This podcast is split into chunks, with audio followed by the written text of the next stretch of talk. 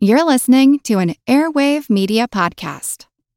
Mom deserves the best, and there's no better place to shop for Mother's Day than Whole Foods Market. They're your destination for unbeatable savings, from premium gifts to show-stopping flowers and irresistible desserts. Start by saving 33% with Prime on all body care and candles. Then get a 15-stem bunch of tulips for just $9.99 each with Prime. Round out Mom's menu with festive rosé, irresistible berry chantilly cake, and more special treats. Come celebrate Mother's Day at Whole Foods Market. Here's a program from our archives. This week, villagers in northern Greece are celebrating St. Constantine's Day in a ceremony that climaxes with revelers dancing barefoot across a bed of hot coals.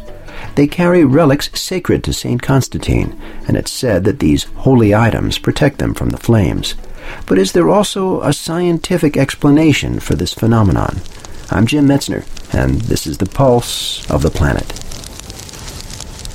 Dr. Kenneth Kihlstrom is a professor of physics at Westmont College who's been known to walk across coals himself as a demonstration to his students.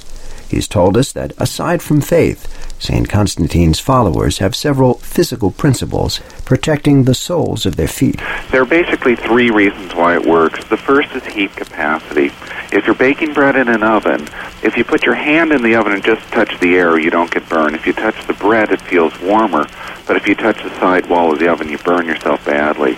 The difference is is that the wall of the oven has a much higher heat capacity than either the bread or the air.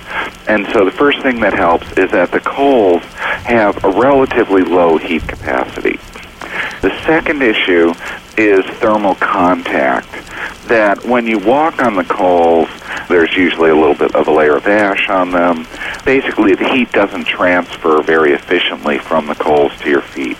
You'd not want to camp out on the coals, and so generally you walk reasonably briskly across because the coals are hot, and given enough time, even with the poor thermal contact, the lower heat capacity, eventually it will burn your feet, and it doesn't take that terribly long.